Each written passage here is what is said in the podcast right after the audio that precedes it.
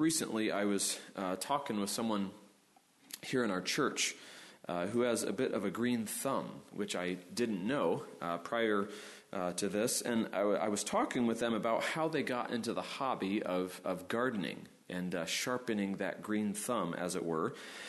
And I, I, couldn't help but ask, where did you learn how to do all this? I mean, knowing when and what kind of soil to use when you plant, when it comes to harvest, all of this stuff was just, I, I have like brown thumbs. This person had a green thumb. Where did you learn how to do all this?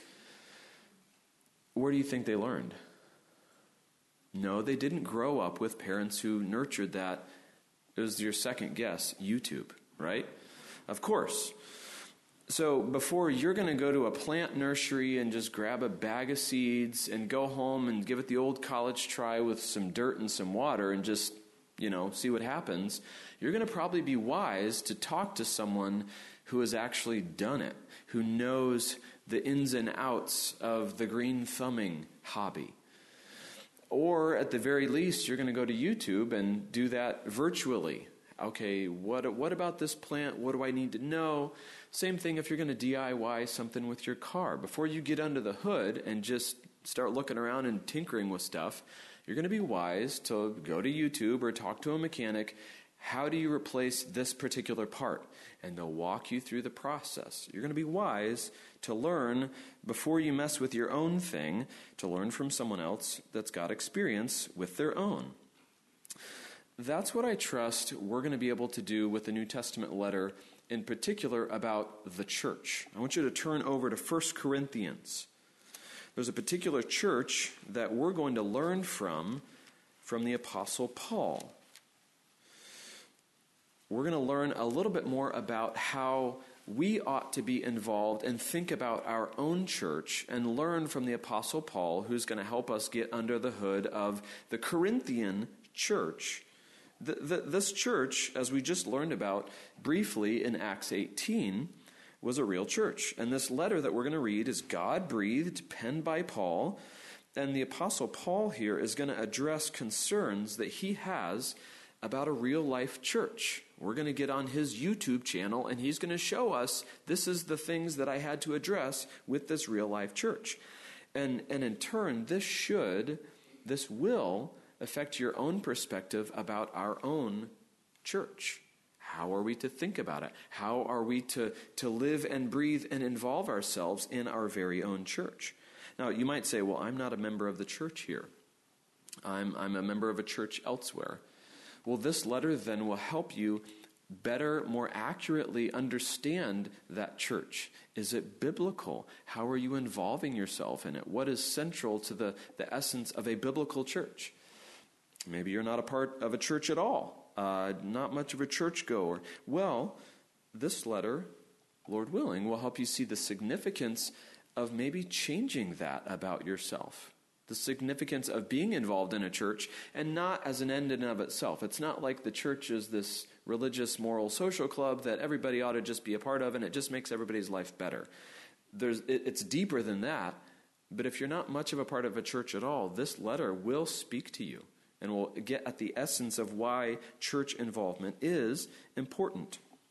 And tonight, Lord willing, in our evening service, we're going to spend time looking at a particular passage within this book. But to, this morning, what I want us to do is take the eagle's eye view, the flyover of this letter. And, and what we're going to do is we're going to dive down a couple of times to look more closely at what is the heart of this book? What's it all about? And I trust that it's going to be helpful to you later as you would personally read the book yourself. Uh, that's one of the one of the reasons why I chose this book for us to look at this morning. If if you're in a, uh, a, one of the plans that we had talked about earlier in the year about reading through the Bible, reading through the New Testament over the, the over the course of two years, if you were doing that.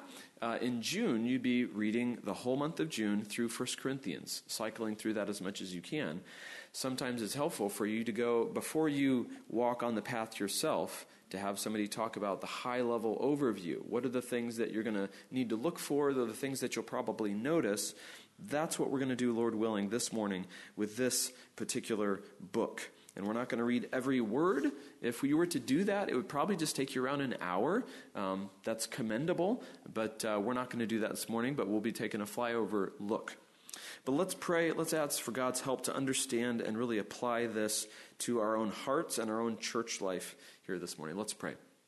Father, we thank you for um, breathing out uh, this letter through the pen of Paul for us. Uh, we need your Spirit to help us understand it, to, under, uh, to, to be able to apply it.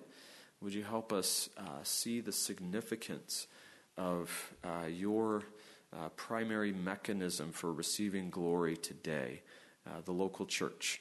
And uh, would you help us to understand that better? And uh, would you help us to be able to make some practical steps to more accurately live it out? We ask that in Christ's name. Amen. 1 Corinthians, if you're in chapter 1, I want us to look at the very first verse. We're going to kind of get our bearings about this book. If you're already familiar with it, this might be review, um, but if you're not, this will be uh, necessary for us to get our bearings in understanding the book. Verse 1 of 1 Corinthians 1, we find out who the author is Paul, called by the will of God to be an apostle of Christ Jesus, and our brother Sosthenes Okay, Sosthenes, what's Sosthenes? If we were to continue reading in Acts 18 earlier, we're going to find out that in Corinth, Sosthenes was a ruler of a synagogue. So he's probably a former Jew, and he, because of his association with Paul, ended up getting beat by the leaders in that city. So he's, he's an invested member of the church. He's, he's put his life, his body on the line for Christ's sake. So Paul is saying, hey, my brother Sosthenes, we're, we're writing this letter back to you. And it is to, verse 2, the church of God that is in Corinth. It's not the Corinthians church, it's not uh, the pastor's church, it's, the, it's God's church. Very significant. Right out of the gate, Paul is reminding this church that you're not in charge of yourselves. God is the one that you exist to please. God's the one who's done this those that are sanctified in Christ Jesus, called to be saints together with, though, with all those who in every place call upon the name of our Lord Jesus Christ, both their Lord and ours. Grace to you and peace from God our Father and the Lord Jesus Christ. Right at the beginning, he's already saying, You're God's church, and you're just one of many of fellow saints of God we'll see later, he might be trying to already kind of put them in their place. They might, perchance, possibly be a little on the proud side. And he's saying, You guys are a church that is God's, and you're just one of many saints. Now, saints, if you grew up around here, those are canonized saints, and we store their bones in various churches and go look at them, and we honor them with certain days. But from the Bible's perspective, saints are those who are in Christ. And that's who he is drawing, that's what he is drawing to their attention. Sanctified in Christ Jesus. That's the same word as saint, to be set apart, to be holy, those that are set apart for Christ's sake. Now, where, where is Corinth? Um, uh, we're going to just a little bit of a review. The setting, who's writing? The Apostle Paul and Sosthenes. And he's writing from Ephesus. He's writing from Ephesus. We'll see that in just a second. Who's he writing to? It's the church at Corinth. But where is Corinth? Sometimes we, we, we hear all these Bible names, and it's just that fuzzy part of the world over there that we've never been to. Well, Corinth is, see, you recognize one notable feature of that map? The bottom of the boot, right? That's Italy. And so Corinth, I'll just laser point it for you if that helps you, is right here at the bottom of, does anybody know what that is? Greece? Okay. I should have studied better in geography, but um, I had to look this up. This is Greece, and Corinth is on this little, I think it's called an isthmus, this narrow strip of land that connects the bottom chunk of Greece. So that's where Corinth is. Ephesus is kind of over here, okay? Now, what has happened, this is zooming in a little bit, there's the boot still. Um, in Acts 18, we read about some other people. Timothy and Silas had come there. Um, uh, there were some other people that had come. It was the, the tent makers, Aquila and Priscilla. Priscilla. Remember, the, the Jews got kicked out, so they came from Rome. There's Italy. They came down here. Paul had just been in Athens. He's coming over there. It looks like by land, probably. Didn't need to cross through the ocean.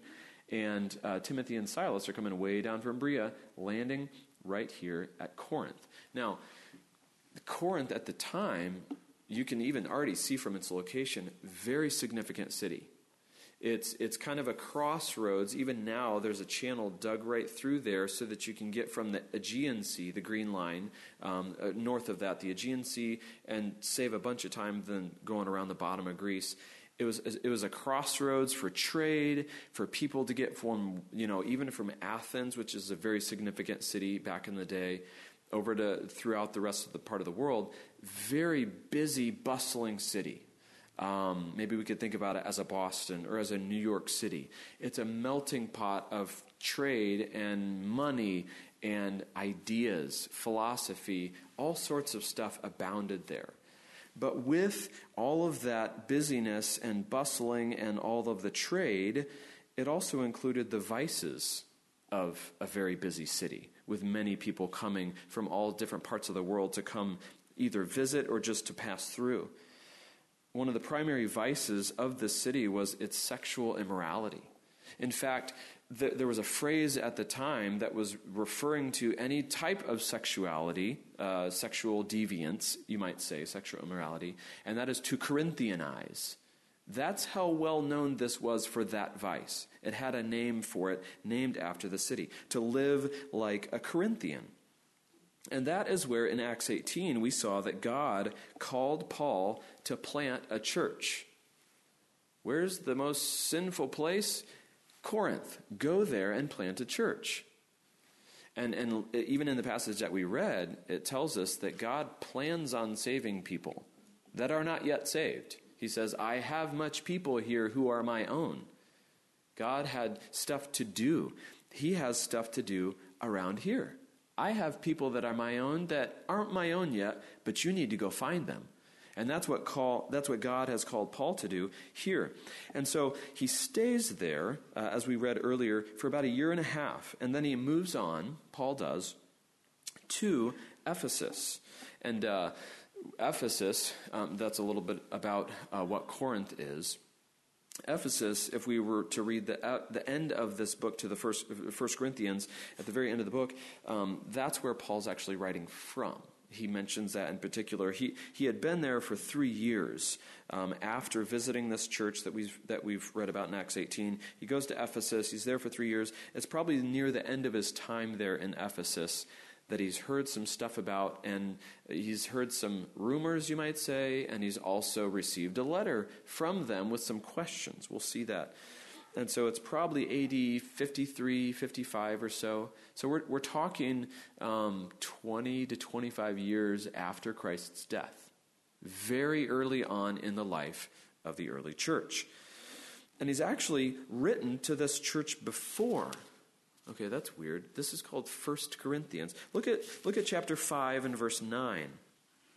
5 and verse 9. We'll be looking at this closer later, but uh, chapter 5 and verse 9, he says, I wrote to you in my letter not to associate with sexually immoral people.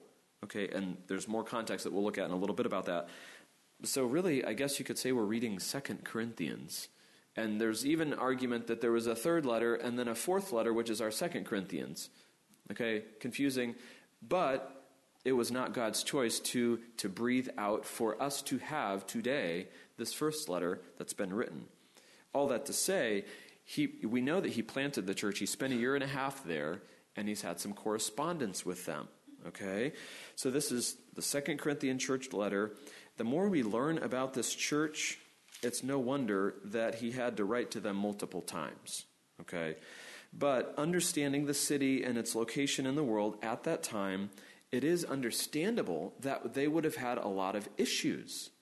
Where they live, the center of the pit of sin, okay, it's going to be naturally prone to having problems. Some of the things that this book is more well known for, maybe you think of church discipline, chapter 5. Maybe you think about marriage, 1 Corinthians 7. Um, if you're thinking about marriage questions, divorce, what are you supposed to do if a wife, if, if not a wife, a, a spouse is an unbeliever? What if you're single? What if you're married? That's the chapter about that. Um, the Lord's Supper is in 1 Corinthians 11. Gifts, how they're good, how they can be abused. Um, what about love, the love chapter, 1 Corinthians 13. That's in this chapter as well. The resurrection, 1 Corinthians 15. There's a lot of notable things that find their heart right here in this letter.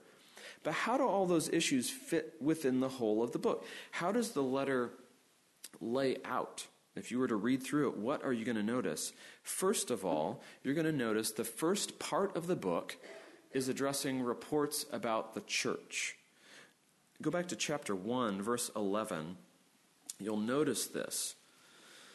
Chapter 1, verse 11 early in his introduction here to his letter, he says, For it has been reported to me by Chloe's people that there is quarreling among you, my brothers. It has been reported. So he's been hearing stuff. 1 Corinthians 5, verse 1. It is actually reported that there is sexual immorality among you, and of a kind that is not tolerated even among pagans. Okay? He's been hearing reports about the church, so he's going to need to be addressing those. The latter half of the book is really questions that they have asked him. And so the last half, chapter 7, all the way to the end, is addressing questions from the church. We're going to get to that. Um, uh, the, this repeated phrase, um, now, uh, now concerning this, you said this. Now I'm going to proceed to answer that. That's how the, the book, in, in, in broad strokes, lays out. Now, are there any concerns that, that lie at the root of all these issues? He's heard problems, these reports, and now they're asking questions about other things. There's a bunch of issues that he's going to draw attention to, but what lies at the root of those? We're going to note that about halfway through the book, but with this overview of the book, it, it's almost like we want to scope out a hike If we're going to scope out the hike. We're going to take we're going to take this outline. Okay, this outline is the trail. If you're going to walk through the book of 1 Corinthians, this is the path. But throughout the path, you're going to notice a couple of different kinds of trees along the way that keep on showing themselves up, that end up being the themes of the book, that end up being the root causes, the root concerns, you might say, that Paul has about the, the problem, the, the significance of all of these issues that they've got.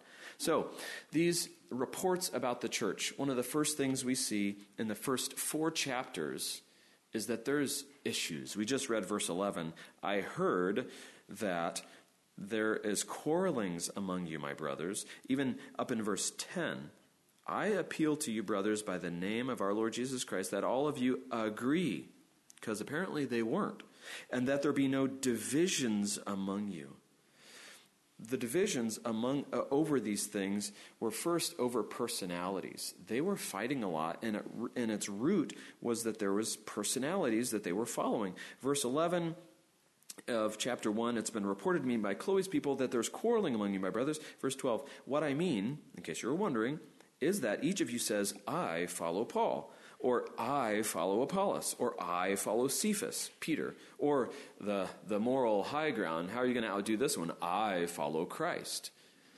There was a bunch of division about who was the best leaders to follow, and they had the right emphases. We're going to follow them. Chapter 2 and verse 5.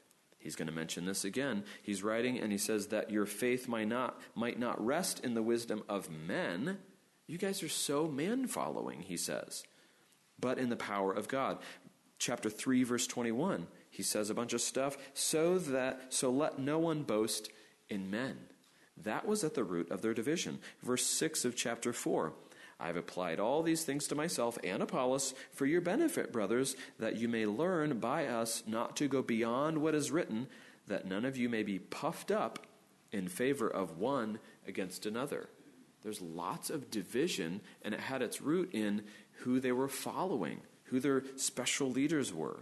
And so, what Paul's going to do in the first four chapters is argue for two things that transcend, or you might say, correct these divisions, these divisive problems. The two things are the gospel message. The gospel message is going to transcend these personality followings that you guys are dividing over. And then also, gospel ministry is going to transcend these petty, divisive uh, personality following problems. The first one, so he's going to he's going to cycle through these divisive problems. There's three problems. We're going to look at it through the lens of the gospel message, And then he's going to mention the three problems again. This time, let's look at it through the lens of gospel ministry.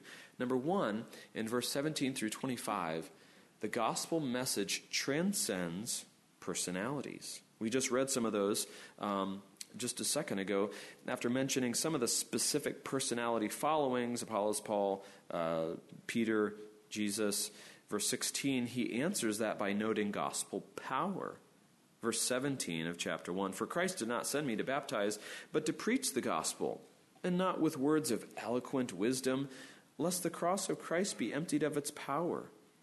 For the word of the cross is folly to those who are perishing, but to us who are being saved, it is the power of God.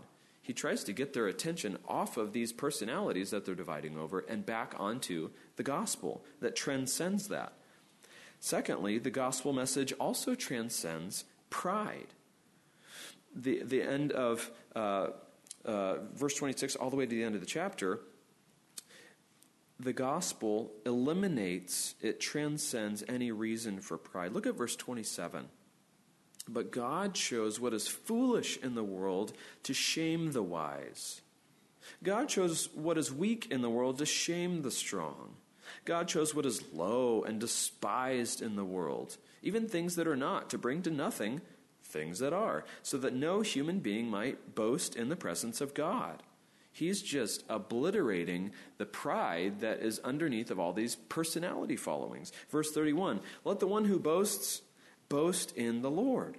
The gospel message, rightly understood, is going to eliminate, it's going to kill pride, which is what this Corinthian church was full of.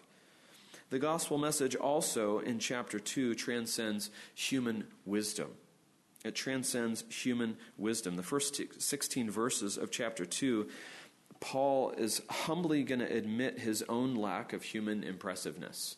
Paul, Paul, is, Paul is demonstrating the humility that he wants them as a church to have as well. Verse 1 And I, when I came to you, brothers, did not come to you, did not come proclaiming to you the testimony of God with lofty speech or wisdom.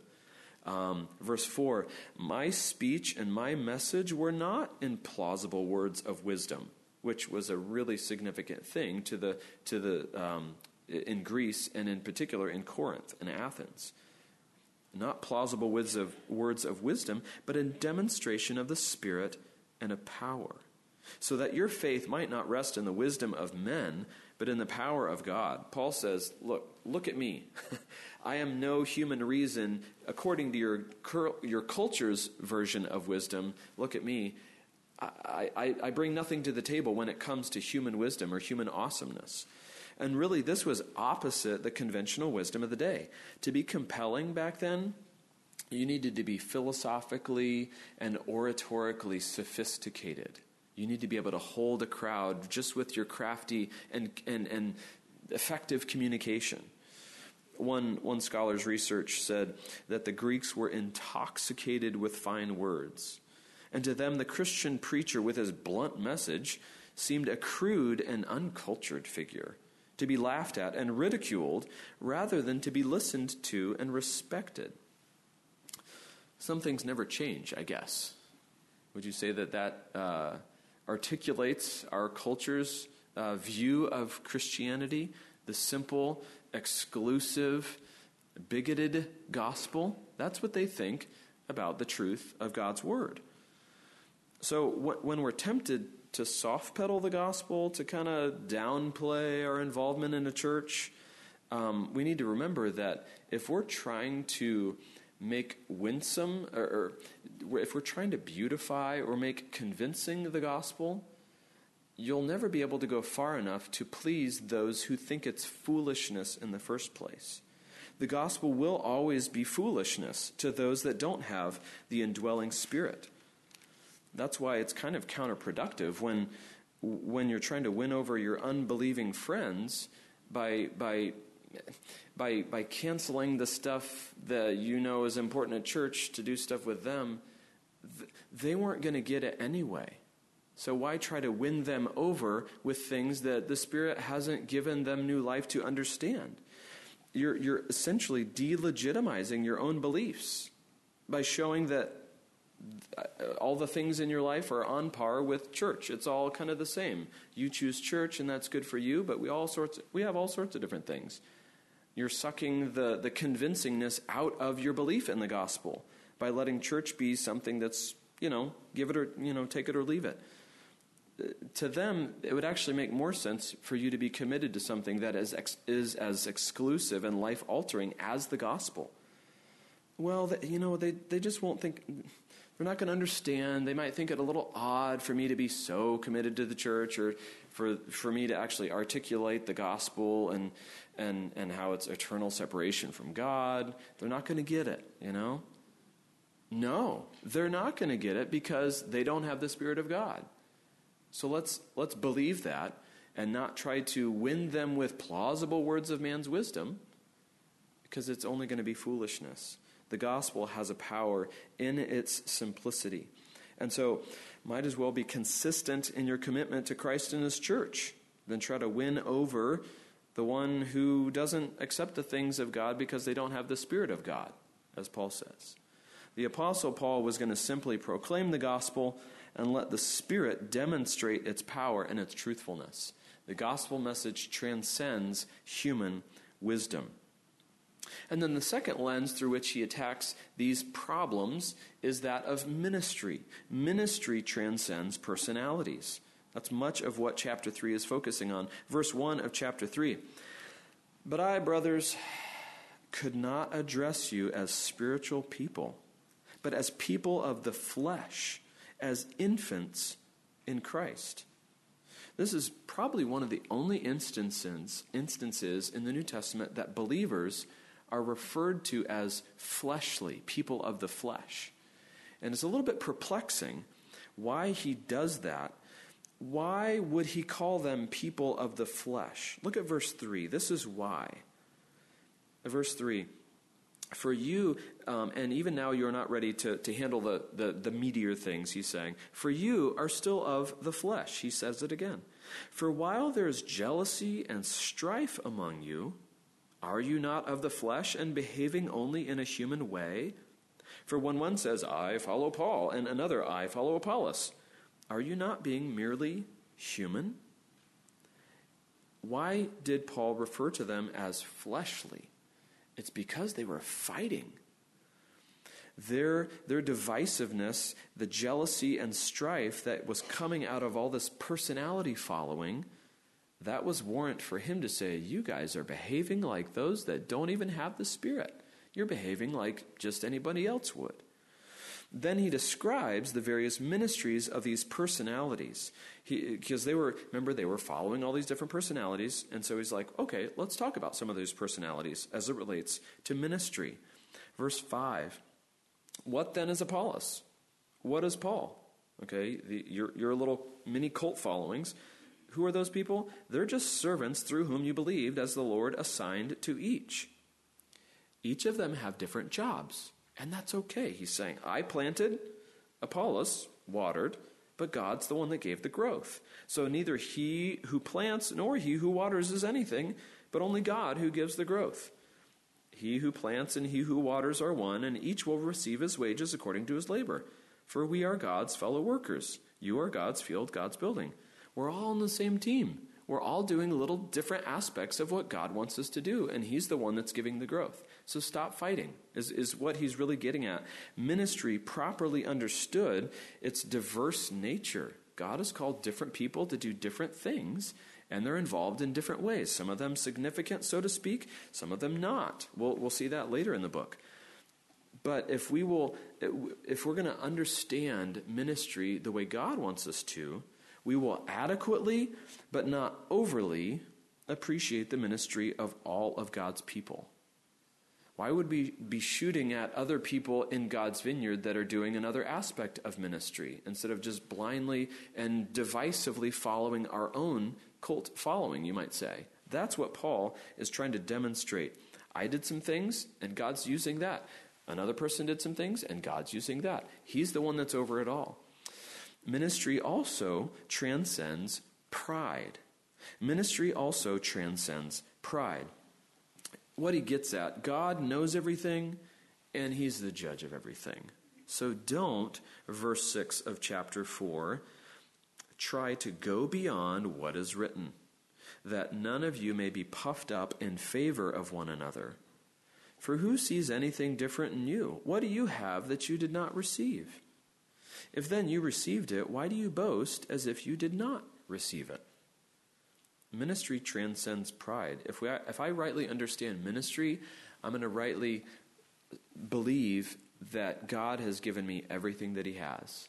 Whatever abilities and effectiveness I have in various aspects of ministry, God gave that to me in the first place. So I have no reason for pride. Pride. What do you have that you didn't receive? And then lastly, he gets back to human wisdom. Ministry transcends that as well. And he finishes out chapter 4 that way. He spends some time, really, if you're reading through it, uh, speaking sarcastically. And uh, um, he's comparing the apostles' suffering with the Corinthians' wealth and ease and their supposed wisdom. And he says, I, I wish I didn't have to talk to you this way, but I'm, I'm having to try to spell this out for you. Did you see how foolish your own human wisdom is? How much you're camping out on how awesome you are? And here we apostles are preaching the gospel. We were the foundation of the church in a sense, and we're poor, and we're being buffeted for this, and we're being ridiculed for this. He's using some sarcasm in there. And then what he's getting at is that ministry is going to transcend human wisdom. Their wisdom and comfort was being puffed up over against the ministry of the apostles. So, in the first four chapters, if, if we're thinking correctly about the gospel, if we're thinking correctly about ministry, divisions are going to start to melt away because the personality following, the pride, the human wisdom that fuel that division, that will be absent if we're thinking rightly about the gospel and if we're thinking rightly about ministry. The second thing that he had heard about, it has been reported, is in chapter 5. And that is uh, the more infamous uh, part of this book tolerance of immorality in the church. Verse 1 and 2 of chapter 5. It is actually reported Paul says, that there is sexual immorality among you, and of a kind that is not tolerated even among pagans, even in your own city. This is kind of like crossing the line. For a man had his father's wife. And rather than being ashamed of that or kind of embarrassed about it, verse 2, and you are arrogant, ought you rather ought you not rather to mourn? Let him who has done this be removed from among you. And this might seem baffling to us. Would a church really be proud or like boasting of the fact that they have this very bad version of sexual immorality in the church? Perhaps they were taking the grace of the gospel too far. In other words, that, that Romans 5, Romans 6 discussion that Paul has in another book, they were thinking, well, there's sin here, and we're just going to magnify God's grace with it. Look how much grace we have. But they were taking it too far because it was tolerating sin, not doing something about the sin. The problem was that they, the, the grace that they were perhaps touting wasn't calling sin to repentance. Verse 6 of chapter 5 Your boasting is not good. Okay, he's being pretty clear, isn't he? Do you not know that a little leaven leavens the whole lump? Cleanse out the old leaven that you may be a new lump as you really are unleavened. For Christ, our Passover lamb, has been sacrificed. So you need to get this sin out of the church. It, it was muddying the purity of the church. If you're going to tolerate sin, it's just going to fester. It's going to spread the way leaven does in bread. Verse 9 and 10, the, the, the serious problem was that the one who bore the name Christ follower or Christian was continuing in public sin. That was the seriousness. Verse 9. For I think that God, uh, I'm sorry, that wrong chapter. I wrote to you in my letter not to associate with sexually immoral people. Not at all meaning the sexually immoral of this world, or the greedy and swindlers or idolaters, since then you would, have, you would need to go out of the world. The problem wasn't the sin in and of itself, because, well, for an unbeliever to persist in sin, that's kind of to be expected, right? We should be welcoming people into our lives and into our church gatherings that don't know the Lord. and they might have all sorts of manner of issues. Of course they do. They don't have the Spirit. But for a believer that, proclaim, that, that says, I'm a Christian, to persist in unrepentant sin is not to be expected. It's not to be tolerated. They're diluting the testimony of the collection of Christ followers. That's why he says, Purge out, purge the evil person from among you. Very serious, very instructive for us. We must not tolerate unrepentant sin among those that are Christ followers. That's how serious the nature of our testimony before a watching world is. Then, the next thing that he does before he moves to the second half of the book, he talks about litigation suing fellow believers before a watching world. We're not going to take a lot of time. He is, he's really addressing the problem, really the incongruity, you might say, of believers taking one another to court. How bad of a testimony that is before unbelievers. Verse 8 of chapter 6 But you yourselves wrong and defraud, even your own brothers. Verse 9 Or do you not know that the unrighteous will not inherit the kingdom of God? There's a footnote that you could also translate that the wrongdoers will not inherit the kingdom of God. It's almost like he's saying, You're doing wrong. Don't you know that wrongdoers are not going to inherit the kingdom of God? And then he says, Such were some of you. He lists out what unbelieving wrongdoers do. Then he says, Such were some of you. A lot of times it, we, we often quote this verse as seeing it as almost like an encouragement. Like the, there's that list of all the, you might say, serious sins. And you know what? But you've been saved. This is so encouraging. Look at the collection of people that once were doing this and now they're doing that. That's encouraging. But in this context, really, he's saying, um, look at all the kinds of people God saves. Um, you've been saved from all of that, but you're behaving as if you haven't been saved from it. You're going back to it. So he's really using that to rebuke them.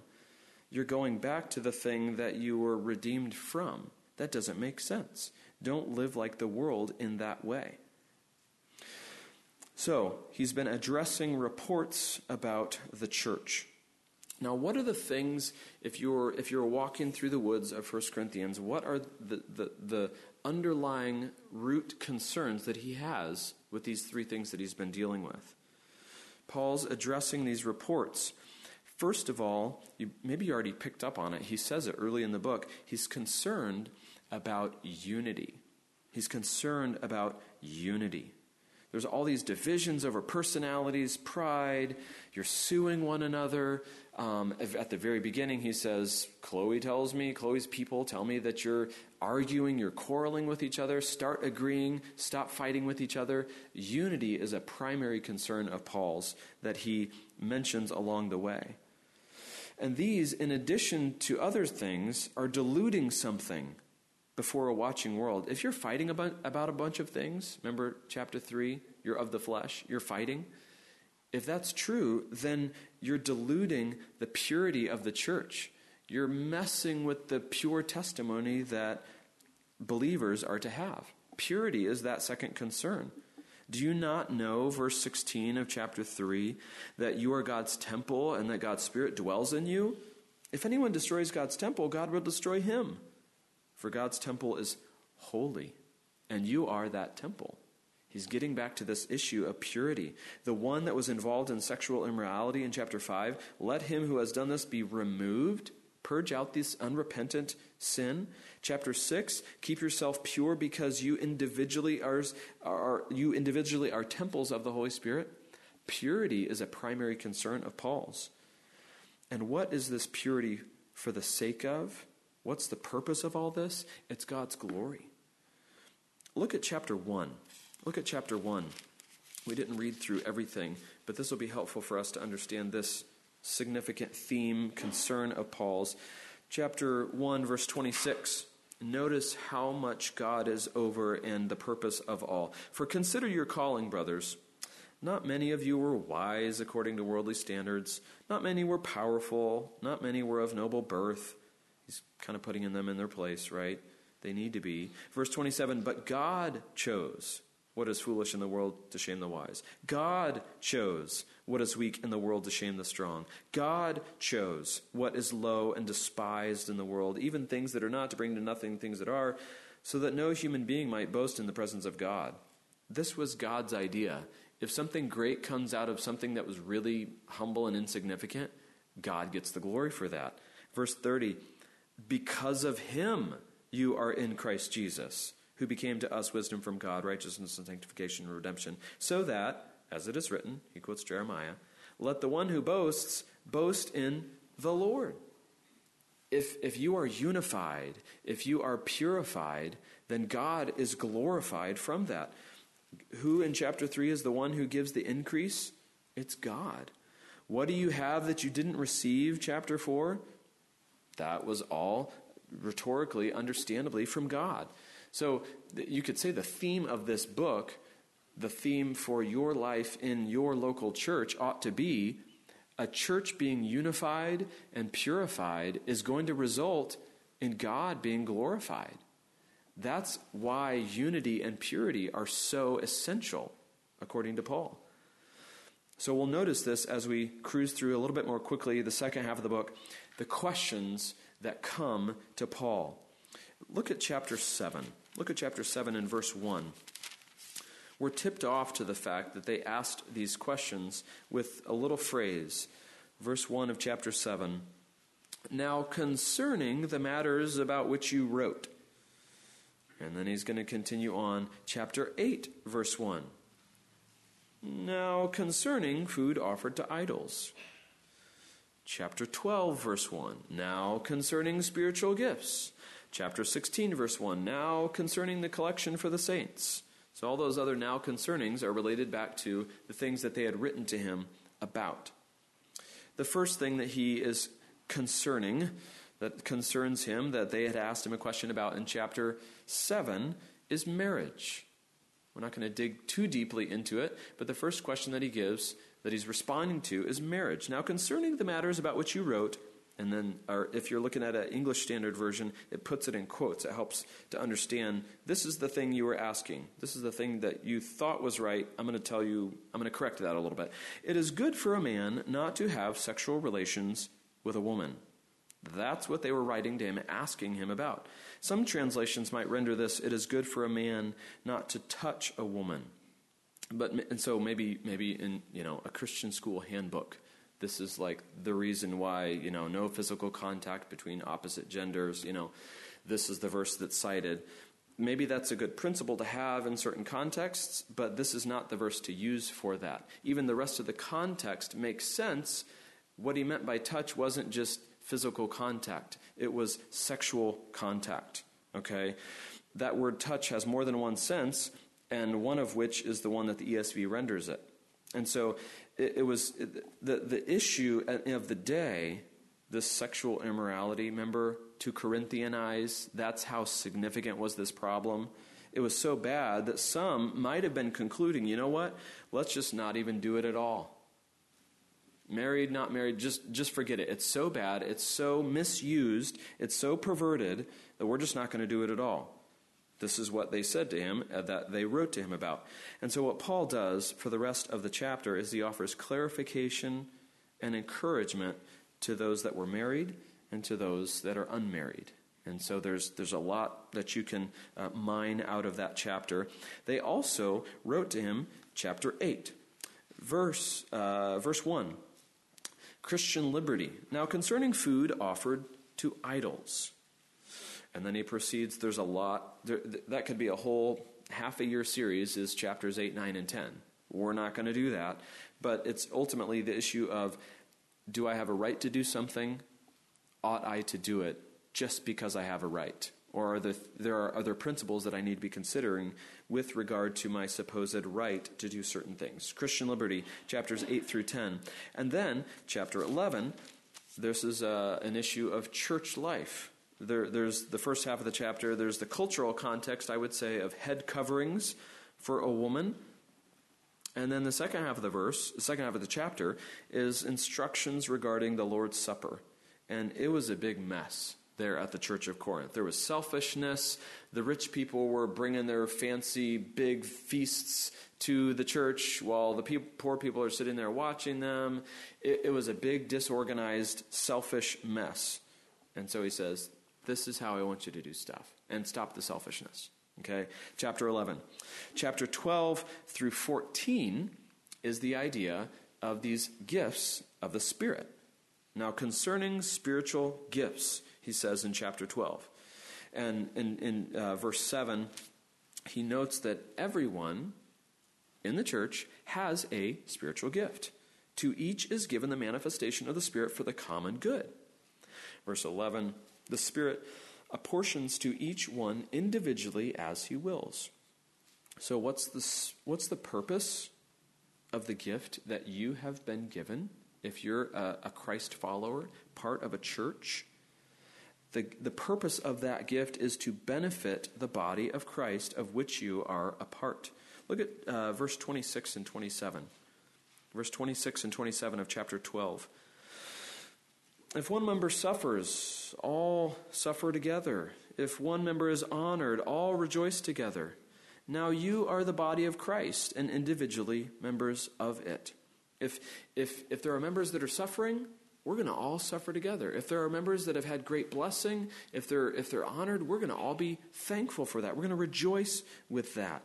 That's unity. That's unity demonstrated when all of us have different gifts and bring different things to the table, and we're all thankful for it and not looking down our noses or up in stubbornness at others that have different gifts that we wish ours was more noticed, etc., etc., etc.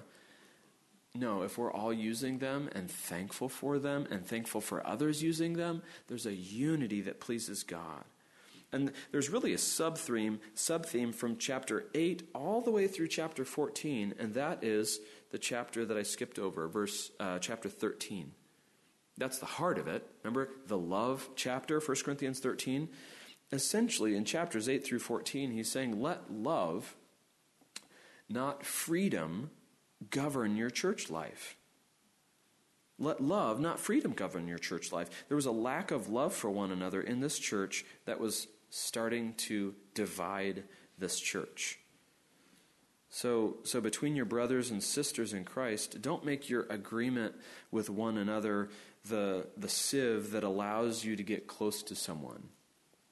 Because if, if agreement on every little issue with someone is the sieve, you're going to be bouncing from friend to friend to friend because there is probably not another person on earth that you agree with every single iteration of the Christian life on. So, love is going to love past those differences that we are all bound to have. Love loves past petty disagreements and differing perspectives. Verse 24 of chapter 10 let no one seek his own good, but the good of his neighbor. And that's, that's really the context of this whole book beautifies the love chapter even more because it was right smack dab in the middle of a messy, disunified church that they were going to need to start fleshing out what true Christ like love really was. Spending day to day, real time with real people in a real church.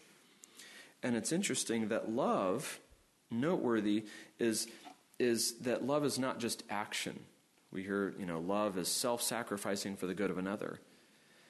But if there is not the inner disposition of the heart, the beginning of 1, uh, 1 Corinthians 13 says, you can do all sorts of amazing things and do, do, do. But if there's not love, it doesn't mean anything, right? Isn't that what he says? Even if I can use my gift like an angel can, and I can do all these amazing things, um, but I have not love, I gain nothing. It's action and it is inner disposition of the heart.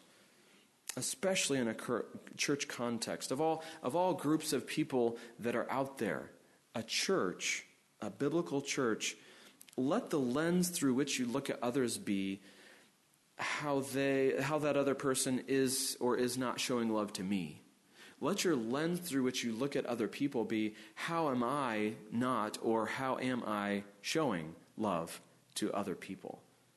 You see how it's others focused and not me? If only people would meet my needs more, That's a selfish version of love. That's a self love. But a biblical love is looking at others and saying, you know what? I need to start showing love to that person. I've noticed it. The Lord's brought it to my mind, and I haven't done anything about it. I need, I need to be more loving to that person. That is the biblical understanding in this context that Paul has in mind. Chapter 15, the famous gospel resurrection chapter, resurrection implications. We might look a little bit more at that tonight, Lord willing. Uh, a, a, verse, a passage out of this particular passage. A large chapter, the resurrection. And then lastly, chapter 16, now concerning the collection for the saints. And so he talks about getting ready for Paul's arrival. He was intending to come to them, get things in order, let, let everything be done decently and in order. He's mentioned earlier, he's, he's fleshing that out here in, in gathering a collection. Even with the questions that the Corinthian church members keep on bringing up to Paul, he keeps on coming back to those core concerns that he, more, that he mentioned at the first half of the book, doesn't he? A church being unified and purified results in God being glorified. If you're going to get under the hood to look at a problem, you're going to analyze it, you're going to learn more about it, but you never actually replace the bad part, that's an exercise in futility, foolishness. What do you need to do to be a part of what Paul says you need to be a part of? Maybe, maybe you're not even a part of the church. Maybe, maybe you're not a church member. Maybe you're not a church goer. First question would be Have you experienced that gospel that Paul described at the early part of the book that actually transforms a life? Maybe you have heard the facts of the gospel. You've analyzed it. You've heard somebody talk about it. And, and the, realize that you are a sinner, that you are separated from God. You're, as Christ said in John 3, you're condemned already. You know the facts of the gospel that Jesus died on the cross to pay the penalty for sin, that he was raised from the dead. Maybe you know that in your head, but maybe you've never personally actually relied on Christ as your only hope of salvation. Maybe your generally good deeds, you're thinking, well, I'm generally a good person. You see how focused on yourself that is? Is your own goodness really worth staking your eternity on? If you're not sure about that, if you don't know for sure that you have the righteousness of Christ on your account, please talk to someone. Talk to me. Talk to a friend that brought you. Understand really, have you personally embraced the gospel? Maybe you are in Christ. Maybe you're a Christ follower. You're a Christian. Are you thinking biblically about the church? Are you contributing to its unity? Are you contributing to its purity? Maybe you, just like everybody else, just like every other human on earth, you come to the church with the same mindset as everyone else. What can the church do for me? I'm going to view the lens of my church through how well it serves me. Are you bothered when, when you're asked to serve too much? Are you, are you serving at all? You know, the, the less you serve, the more someone else is having to, right? The less you commit yourself to gathering here, the less encouraged we are by your absence. The less encouraged you are by your own absence. But by the same token, the more you commit yourself to our gatherings here as a local church, the better we are for it, the better you are for it. And ultimately, according to Paul, the better you could say it this way God is for it. God is getting more glory as you are investing yourself in what he has said is significant, is most important. Are you contributing to its unity? Are you contributing to its purity? By God's grace, commit yourself to being a part of the unity and the purity of a church so that God would get more glory. Let's pray.